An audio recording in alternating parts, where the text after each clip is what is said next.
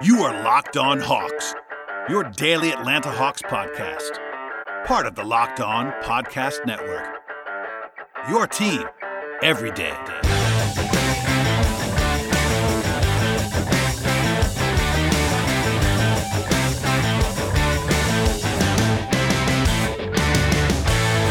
Hello, friends. Welcome to episode 986 of the Locked on Hawks podcast. I am your host, Brad Rowland, coming to you on a Tuesday into Wednesday. Today's show is brought to you by Michelob Ultra. With only 2.6 carbs, 95 calories, it's only worth it if you enjoy it. Stay tuned for the Ultra Player of the Week coming up later in the episode. I'll be joined shortly by Wes Morton of Peachtree Hoops to talk about the Hawks and where they are right now and some schedule stuff and some playoff matchup stuff. And Wes is very smart, so that's coming up in a few moments. But first, some news and also a preview of sorts for Hawks Suns on Wednesday night in Atlanta. Um, first, a DeAndre Hunter update from Travis Schlenk, who did his weekly radio hit with 92 on the game in Atlanta, the Hawks flagship station, and gave an update of sorts Nothing terribly shocking here compared to what was said by McMillan on our most recent podcast that I played for you on Saturday. That was sort of the last time McMillan talked about Hunter in a public forum, but some ominous stuff here. Um, did say that they're still hopeful, is the quote, on Hunter and all of, all of his status right now, but he did say that one of the issues is having confidence in his knee. Um, he said, and I'm quoting here, this is from Kevin Chouinard of Hawks.com. The last thing that we're going to do is put somebody out there where they're not confident because if you're worried about something, and don't have confidence in your knee, that's when you were going to go out there and get hurt. End quote. Schlenk also said that it's a function of him getting comfortable with everything, and also referenced that it's a sort of been hard to find practice time, five on five in particular, with the Hawks and their this schedule's been brutal. That's something McMillan's talked about a lot in the entire course of the season as they get guys back from injury, just kind of taking a little bit of time to find scrimmaging possibilities. So no like tangible timelines, no firm updates on Hunter, but that was, uh, of course, going to be coming anytime Travis does a radio hit right now. He's going to get asked about Hunter. That's just kind of the nature of the beast at the moment, and uh, that's the latest on that. So, you know, at this moment, he's still ruled out for Wednesday, and uh, nothing else beyond that that we are definitely aware of. As for Wednesday's game, the Suns are coming to town. The Suns are awesome. They're leading the Western Conference right now, so that tells you how good they've been this season. Um, they do have a second game of a back to back. They actually went to overtime on Tuesday. They ended up winning by a lot in overtime, but still they had to play five extra minutes and kind of press against the Cavs on the road. So that's a pretty good sign for the Hawks. They might have some tired legs with Phoenix. But because of the back to back, no injury report at this point in time, so we're, we're all guessing they were missing Jae Crowder and Abdel Nader um, in the game on Tuesday. We have no idea who's going to play, who won't play, but again, the overtime component of that is good, and Phoenix has to travel into Atlanta, whereas the Hawks have been home since Saturday. They played Saturday, had a day off Sunday played Monday, had a day off today slash practice today, so no travel since Saturday and full rest. So a slight advantage there for the Hawks. I will say our friends at BetOnline.ag do have a lineup right now, and the Hawks are two and a half point underdogs at this moment in time. That could obviously change, and it probably will based on whoever plays for Phoenix, etc. But that's kind of where we are at this moment in time. On the injury front, um, for the Hawks anyway. Nothing terribly new. Um, Hunter is out as we just as we just discussed, and Cam Reddish is still out. The only other guy listed is Bogdanovich, who's listed as probable. He was probable also in advance of Monday's game, so I'm assuming he will play. Uh, not definitely, but certainly it looks like he is likely to play. So it looks like the Hawks will be at least semi-healthy once again. Um, the new norm, hopefully, uh, knock on wood, with the Hawks having a full complement of players available, with the exception of Hunter and Reddish. But that's where we are right now as of Tuesday evening. Um, a couple more, a couple other news things to get to briefly here. Um, both the Hawks, uh, they sort of had a they had a Player of the Month nominee and a Coach of the Month nominee. Obviously, the Coach of the Month nominee was Nate McMillan. He did not win, although he did win in March. So um, the the back to back dream is dead, I suppose. But he was certainly in the mix for that award. And the Clint Capela was the player of the month nominee for the Hawks. Um, I thought he was not going to win. He didn't win. It was Julius Randle at the end of the day because the Knicks have been red hot, and his numbers are a little bit more impressive in the box score. But Capela was awesome in April. The not not, not only the double double that he gets almost every night of the week, but the defense and all that stuff. His impact has been tremendous. So. Uh, a small honor to be nominated. Obviously, uh, neither of those guys won, but uh, still uh, a little bit of good rec- recognition on, on a league-wide level for both Capela and McMillan. Okay, before we get to Wes and a fun conversation, it's time to reveal our Michelob Ultra Player of the Week. And all season long, I've said it'd be pretty easy to give this award to Trae Young most of the time, if not all the time. I try to spread the love a little bit around, and the Hawks have had some standout performances from Capela and Bogdanovich, and Gallinari and Collins and whoever else up and down the roster throughout the season. This week, though, Trae Young gets the hardware for me because of his performance since he came back from the ankle injury. So obviously, he missed four games, but in the last three games that he has played, his numbers have been awesome 28.7 points, 7.3 assists per game. In those three contests, 51 35 97 shooting splits, which is a 69% true shooting mark, which is very nice, you would say. And the Hawks have a 120 offensive rating when Trae Young is on the floor in those three games. So Obviously, Hawks fans listening to this podcast know all about Trae Young, but he looks to be healthy. He looks to be spry and in shape and ready to cook uh, to, to close out the season. So he's the Hawks' best player. He's the most important player offensively by a wide margin. So good to have him back, and all signs point to health as the playoffs uh, arrive. And he had a great week as well, leading, leading, the team in scoring, leading the team in assists in a way that he often does, but still, I don't always give it to him, but uh, I obviously could. And Trae was awesome in the last seven days. Are you happy because you win?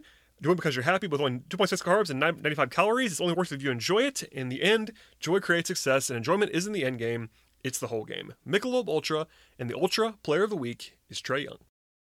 I am joined now by friend of the program, Wes Morton of Peachtree Hoops is here. Hello, Wes. How are you? Hey, I'm doing pretty good. How you doing?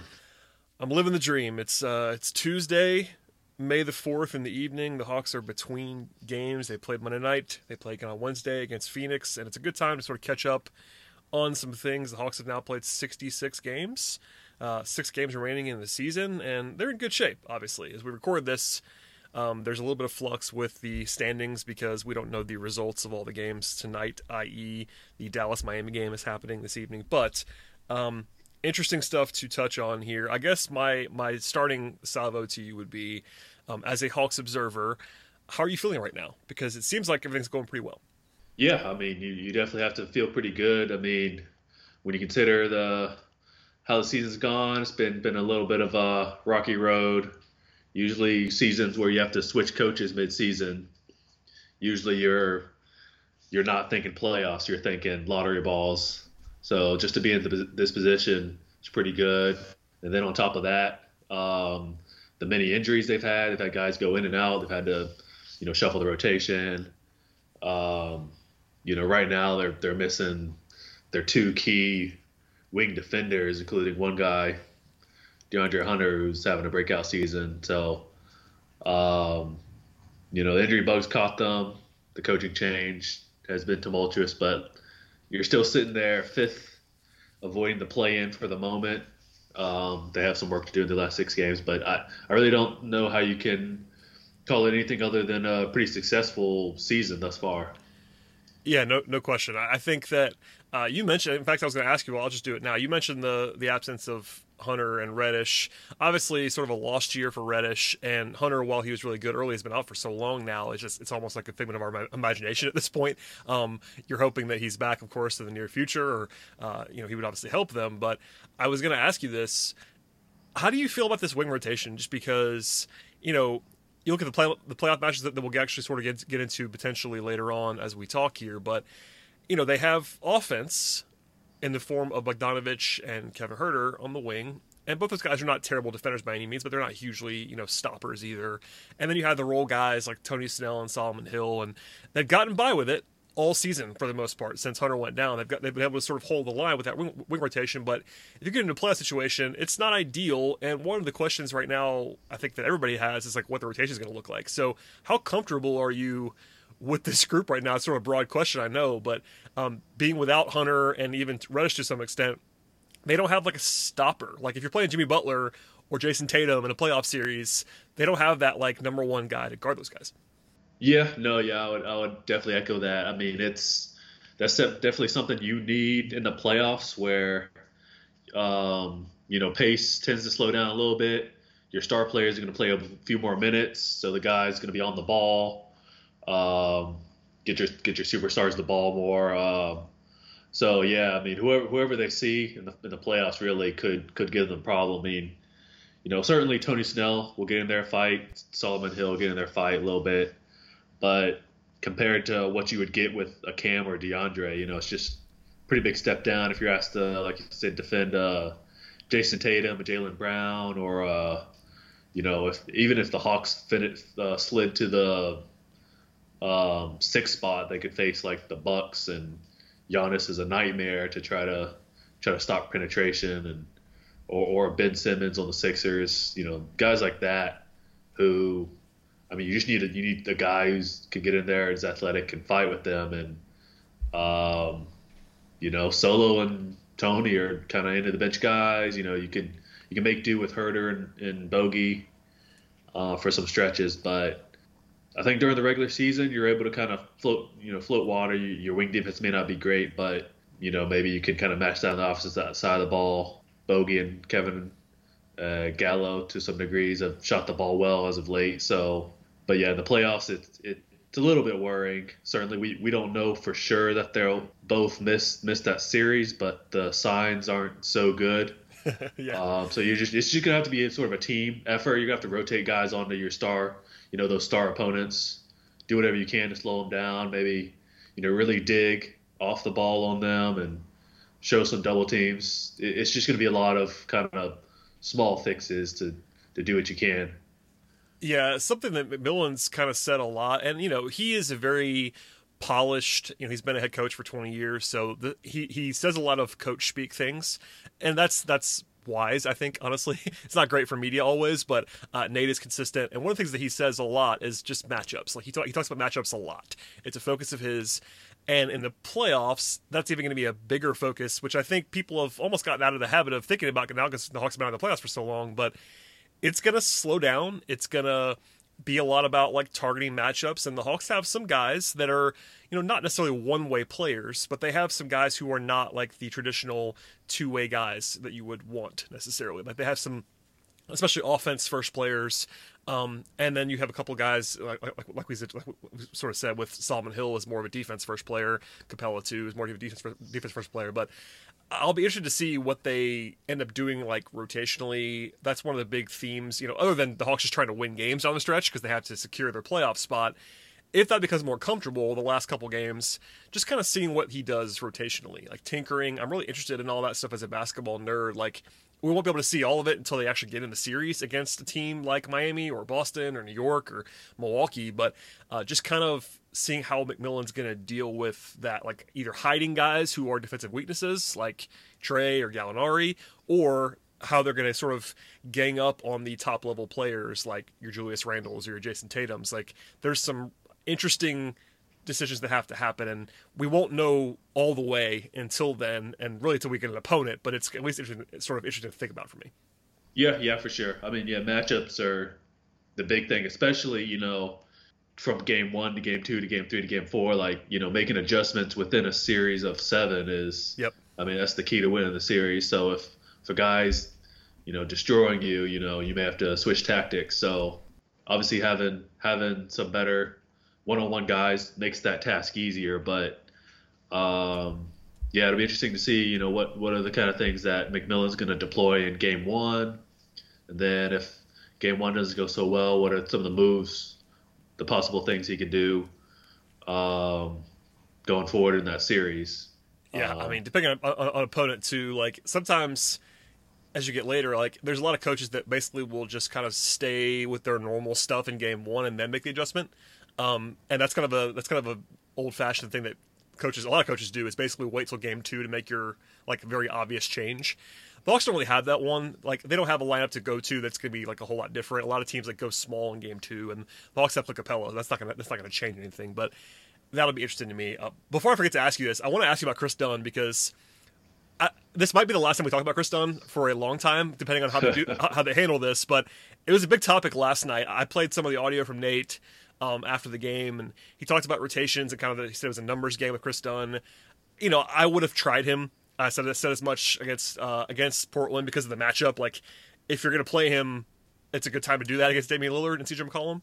But they, but they didn't do that. So I'm wondering how you felt about that, and also like, do you think there's a role for Chris Dunn? Is it just matchups? Like, how do you feel about him not playing the last couple games? Um, I mean, you know, it is what it is. I, you know, I have to have to believe like whatever Nate sees in Chris Dunn. Like maybe he, you know, just based on the long injury, the time he was out, he just didn't feel he'd be that effective against, uh, you know, Dame and or CJ. Um, it ended up working out for the Hawks with the win, but I think I think Chris Dunn's just a guy you would deploy against essentially just a, a lead guard type of guy. Like, a, uh, you know, he's he's six three, six four. He's not going to provide a ton of resistance against a big wing, a guy who can like you know initiate and the you know the Hawks may be seeing a bunch of big wings down the stretch and into the playoffs. So um, I think Nate's just thinking, you know, I just need to play my, my best ten or eleven guys, and Chris just isn't there yet, and I'm not to deploy him for you know six or eight minute stretch just to see. I think he, he kind of has that that rotation locked in, and I mean obviously you know Don is you know uh, Lou's done a great job. Um, guys like Bogey and, and Kevin have done a good job handling the ball some. So uh, I think it's definitely defensible to not play Chris Dunn, especially after the injury. Um, like you said, certainly if you're going to do it, you're going to do it against a team like Portland. But I don't believe the Hawks are going to see a ton of like lead guard, Yep. dominant guys unless they face like you know the Nets or something. So I, I don't really think he'll be of that much of use. I, had that same thought, and I almost said it last night. and I forgot to, but it's a good point that you that you just made. I think the only series in which Chris Dunn would like be an obvious guy to use a lot it would be Brooklyn, and it doesn't seem likely that they're going to play Brooklyn. Now it's it's possible, but they either have to go down to the play-in, um, or Brooklyn has to go behind Milwaukee to three to even have a chance. So I think the combined odds of that it's not zero, but it's not likely. I think Brooklyn's one of their least likely opponents, and because of that, I wonder if McMillan. Not that he's a big look ahead guy because he's not. He's definitely an in the moment kind of coach, but I- do think that just practically speaking, if you want to cut a guy from the rotation right now and sort of get yourself ready to go, Dunn is kind of a natural fit because he's already been gone for most of the season and he is kind of a specialist. I mean, he, maybe not a full blown specialist. I, I think that Chris Dunn does fit pretty well with like Trae Young, for instance, but there wasn't a lot of time to get that ready. And now if you're going to use him, like, yeah, against Kyrie Irving or even James Harden, you would love to have Chris Dunn. But against the Celtics, you're really more worried about Tatum and Brown. Against the Knicks, you're worried about Randle and Barrett. Or against Miami, it's Butler. It's not guys that Chris Dunn's like prone to be locking up, I guess. Right. Yeah. Yeah. No. Yeah. I would agree with that. So I mean, he and especially worries you on defense. You know, that's that's sort of one of the things where you can't really like rely on a guy to get up to speed on defense because if you're just kind of getting blown by, you know, you're hurting the team. It, it, it's it's a tough. It's probably tougher than offense to replicate in practice to come back in training from. So I think a lot of the signs are pointed towards the Hawks knew like kind of a lost season for Chris Dunn. They got he's on contract for another year. Might as well try to aim for next season to really, you know, get get what you you thought you were getting out of him this past off season. And you still have him, like, you, you can use him if you need to. And if you get in a series where you think he might be valuable, you throw him out there for a quarter and see what happens. But I just want to at least touch on it now because, again, like, if, if he's not going to play again on Wednesday, and we don't, we don't know that to be sure, but if he if he's a DNP again Wednesday and Thursday, it's like, all right, no more no more Chris Dunn talk for a while. So I feel like, Right, right. Uh, let's get that out of the way now. Okay, before we get to the rest of the podcast, I want to ask you about the rest of the season and also some playoff opponent stuff. A word from our sponsor on today's podcast, and the first of which is Built Bar. Built Bar is spectacular, and if anything, it's more delicious than ever. Built Bar has a ton of amazing flavors that we've been talking about for quite some time on the podcast. That includes options with or without nuts, and it also features some of my personal favorites like lemon almond cheesecake and cookies and cream.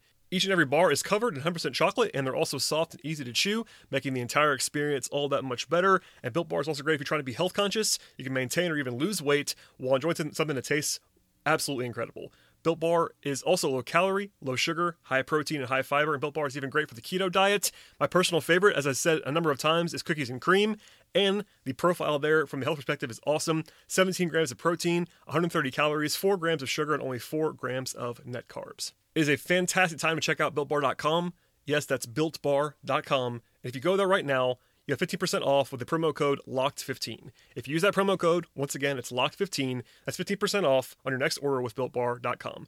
Check it all out. There's plenty to check out at BuiltBar.com, and I recommend all the flavors. You can find it all at BuiltBar.com, and you can try Built Bar today. One more time, promo code LOCKED15, 15% off at BuiltBar.com. Today's show is also brought to you by the good folks at BetOnline.ag. Baseball is in full swing right now, and you can track all the action and much, much more at betonline.ag. BetOnline is both the fastest and the easiest way to bet on all of your sports action. Get all the latest news, odds, and information for all of your sporting needs, including the NBA, of course, with MLB, NHL, UFC, golf, soccer, tennis, auto racing, entertainment bets, and much, much more.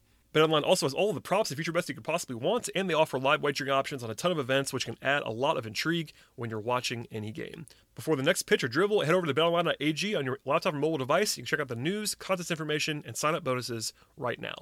Take this chance to get off the sidelines and take your opportunity to get into the game as teams prepare for the run to the playoffs. If you visit betonline.ag right now, you can sign up today and receive a 50% welcome bonus on your first deposit with BetOnline. That is a 50% bonus on your first deposit if you use the promo code Locked On. One more time, that is promo code Locked On, 50% more in a welcome bonus with BetOnline.ag. BetOnline, your online sportsbook experts. All right, Wes. Uh, let's before we get to the playoff opponent section here. Um, the Hawks finish up with six more games. Uh, it's Phoenix on Wednesday. It's Indiana on Thursday on the road, a back to back, and then they come home for Washington twice. That's one that looks a lot more difficult now than it did a few weeks ago. But then they finish up with Orlando and Houston, which I've been trying to tell people not to assume those are wins. I got somebody in my mentions today saying, well, those are guaranteed wins. It's like, well, the Hawks will be favored heavily in those last two games, no question. But nothing's a guarantee in the NBA. The Thunder just beat the Celtics on the road. Like stuff stuff happens in the NBA. Uh, obviously, the Hawks should win those games, but uh, they're 36 and 30. This is a good way to get into this. I, I feel like I'm going to ask you this broadly.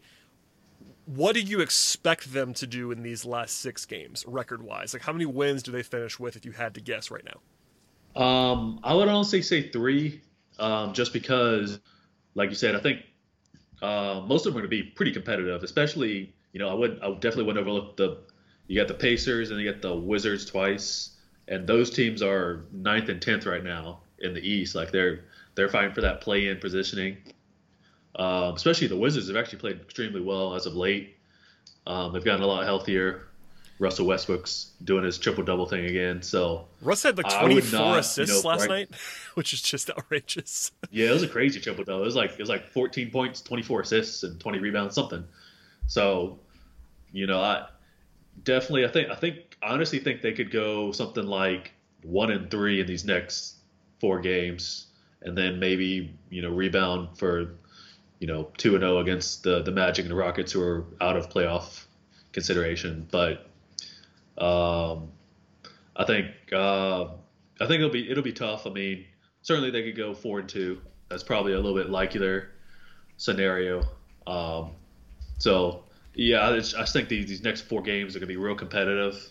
Teams that are actually fighting for for a lot. The Suns are obviously a very good team and fighting for for seeding in the West. So um, yeah, I mean, uh, I'm looking at it. Five of the last six are at home, so I, I, guess I didn't even consider that. I would probably honestly maybe lean more towards four and two, but you know, three and three might get you that um, five seed anyway. I think anything less than that, you start to slide down towards the six spot, which you you definitely don't want to do. You, are going against like the Bucks or Nets instead of the Knicks. Right. I think that. Um yeah, being being at home obviously helps considerably, and then you factor in that you know tomorrow, you know the Wednesday's game, Phoenix is on a back to back, that's helpful, and also Thursday the Hawks are on a back to back in Indiana, but also the Pacers are too, so there's not a huge disadvantage there. And then you throw in, you know, the Wizards are playing better, but I think the Hawks will be favored in those games. If you, if you just go by Las Vegas, I think the Hawks might be favored in five of the last six they're going to be underdogs against Phoenix unless, unless the Suns end up, end up sitting some guys unexpectedly. So that's one. But even then, you're at home, and the rest advantage it'll be a small number. I think the baseline's probably four and two. Like if you go four and two, also I feel like you're, if nothing else, you're kind of not guaranteed, but close to guaranteed to avoid the play-in at four and two. I think if you go if you go three and three, you're probably in reasonable shape still. Anything better than four and two, and you're definitely locked in to avoid the play-in. But I guess my it's a good, good transition point. How important do you think it is to get to the four five? Because obviously, if you're if you're in that sixth spot, you got to play Milwaukee or maybe Brooklyn. Probably Milwaukee though, um, and that's just in my mind anyway. That's a pretty big gap between uh, Milwaukee and playing like the Knicks or playing the Celtics. Do you agree with that? Like, how big of a deal is that for you? I think it'd be think it'd be really big. I mean, um, I know the Hawks just just beat Milwaukee a few weeks ago.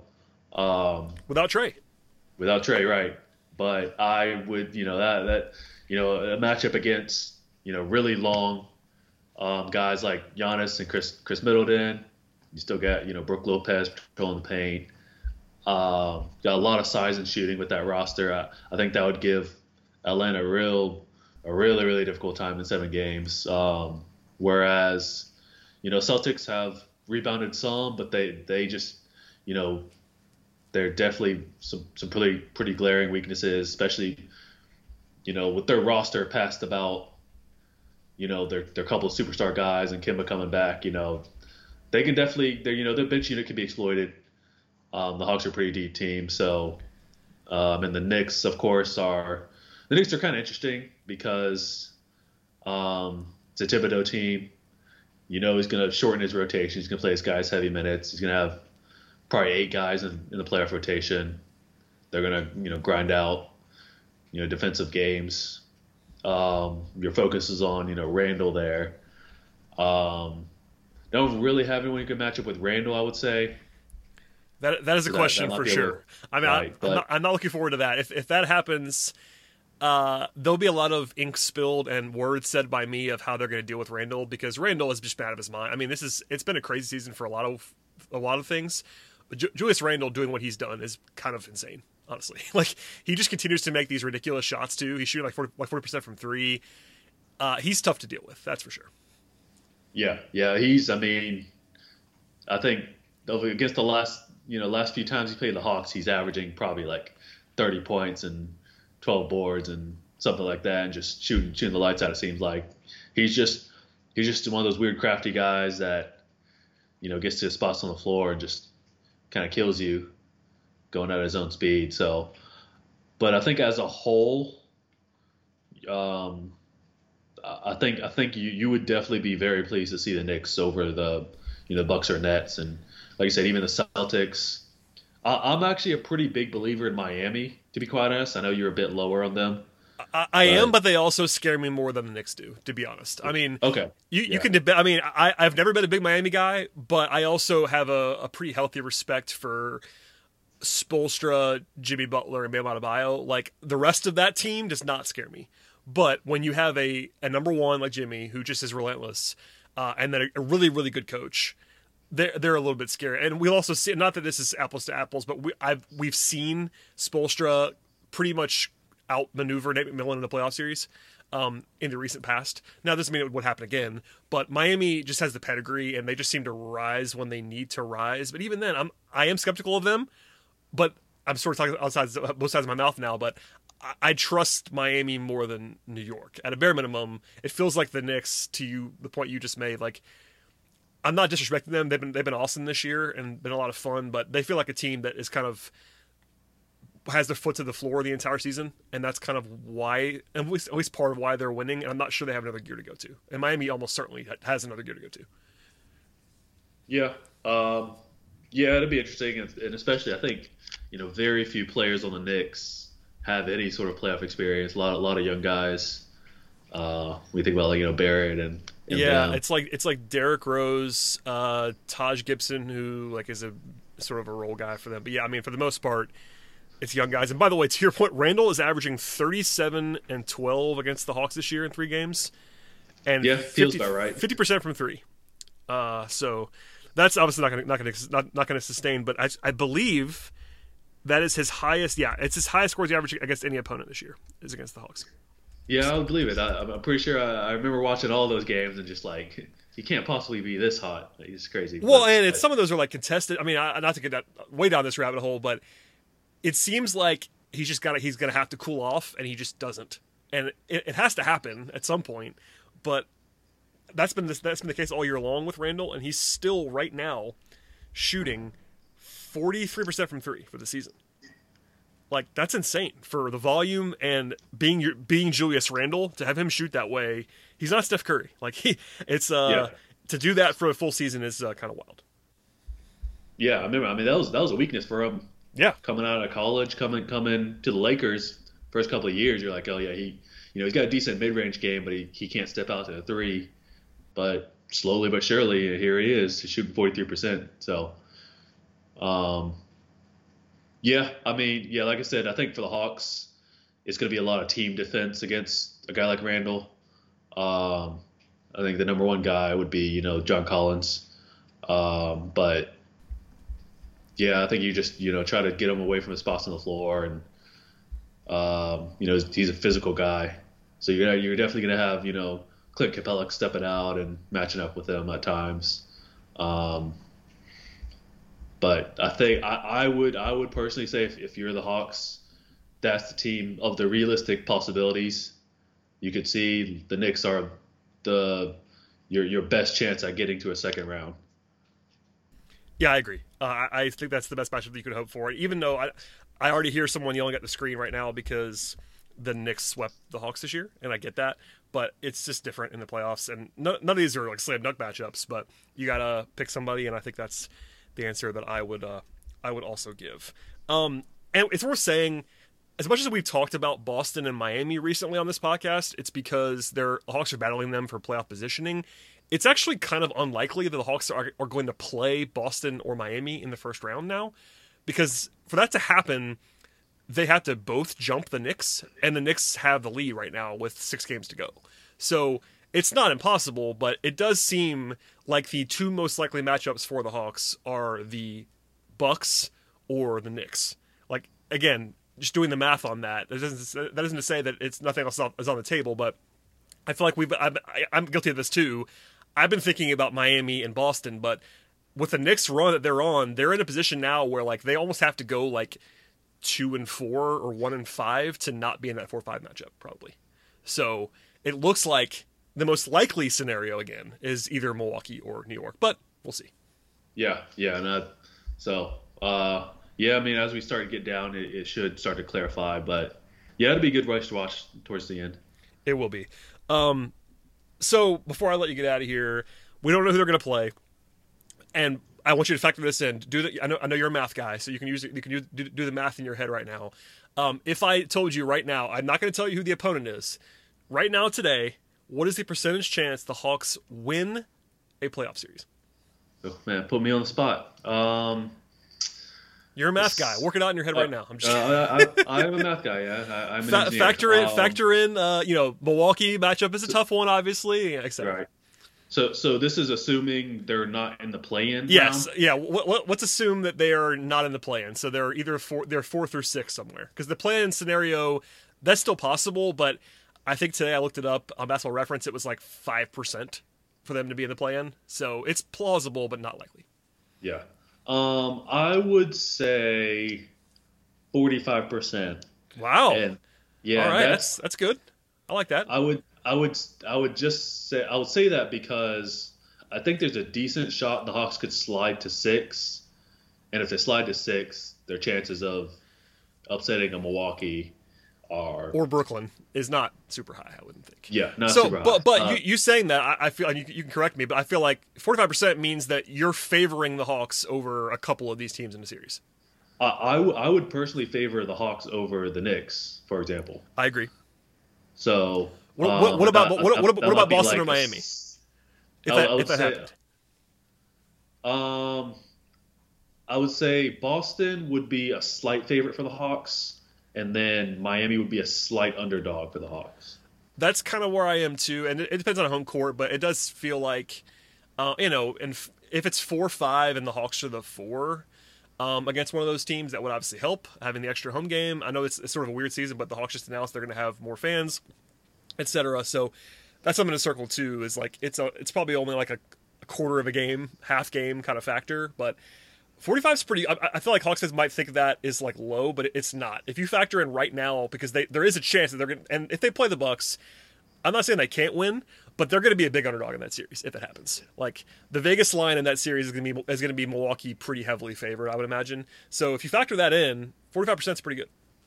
Yeah, yeah. I would honestly, if you told me, if you guaranteed me Hawks Bucks, I would say honestly maybe like a 20 to 25 percent chance of the Hawks advancing, and that, sound, that sounds reasonable. To, I mean, a lot of that's just due to, on some level, I can't really trust Milwaukee in the playoffs based on right. some of their past history. Well, and the thing about that is though, like Milwaukee has played well against teams they're supposed to beat for the most. Like Miami last year was a weird matchup, but the thing about that matchup though is that Milwaukee, I know the Hawks just beat them, without Trae. But before that, Milwaukee won like 12 out of the last 13. Like they normally have matched up well with the Hawks. So it's not like a situation where last year some people saw that coming with Miami, like as a matchup problem for Milwaukee.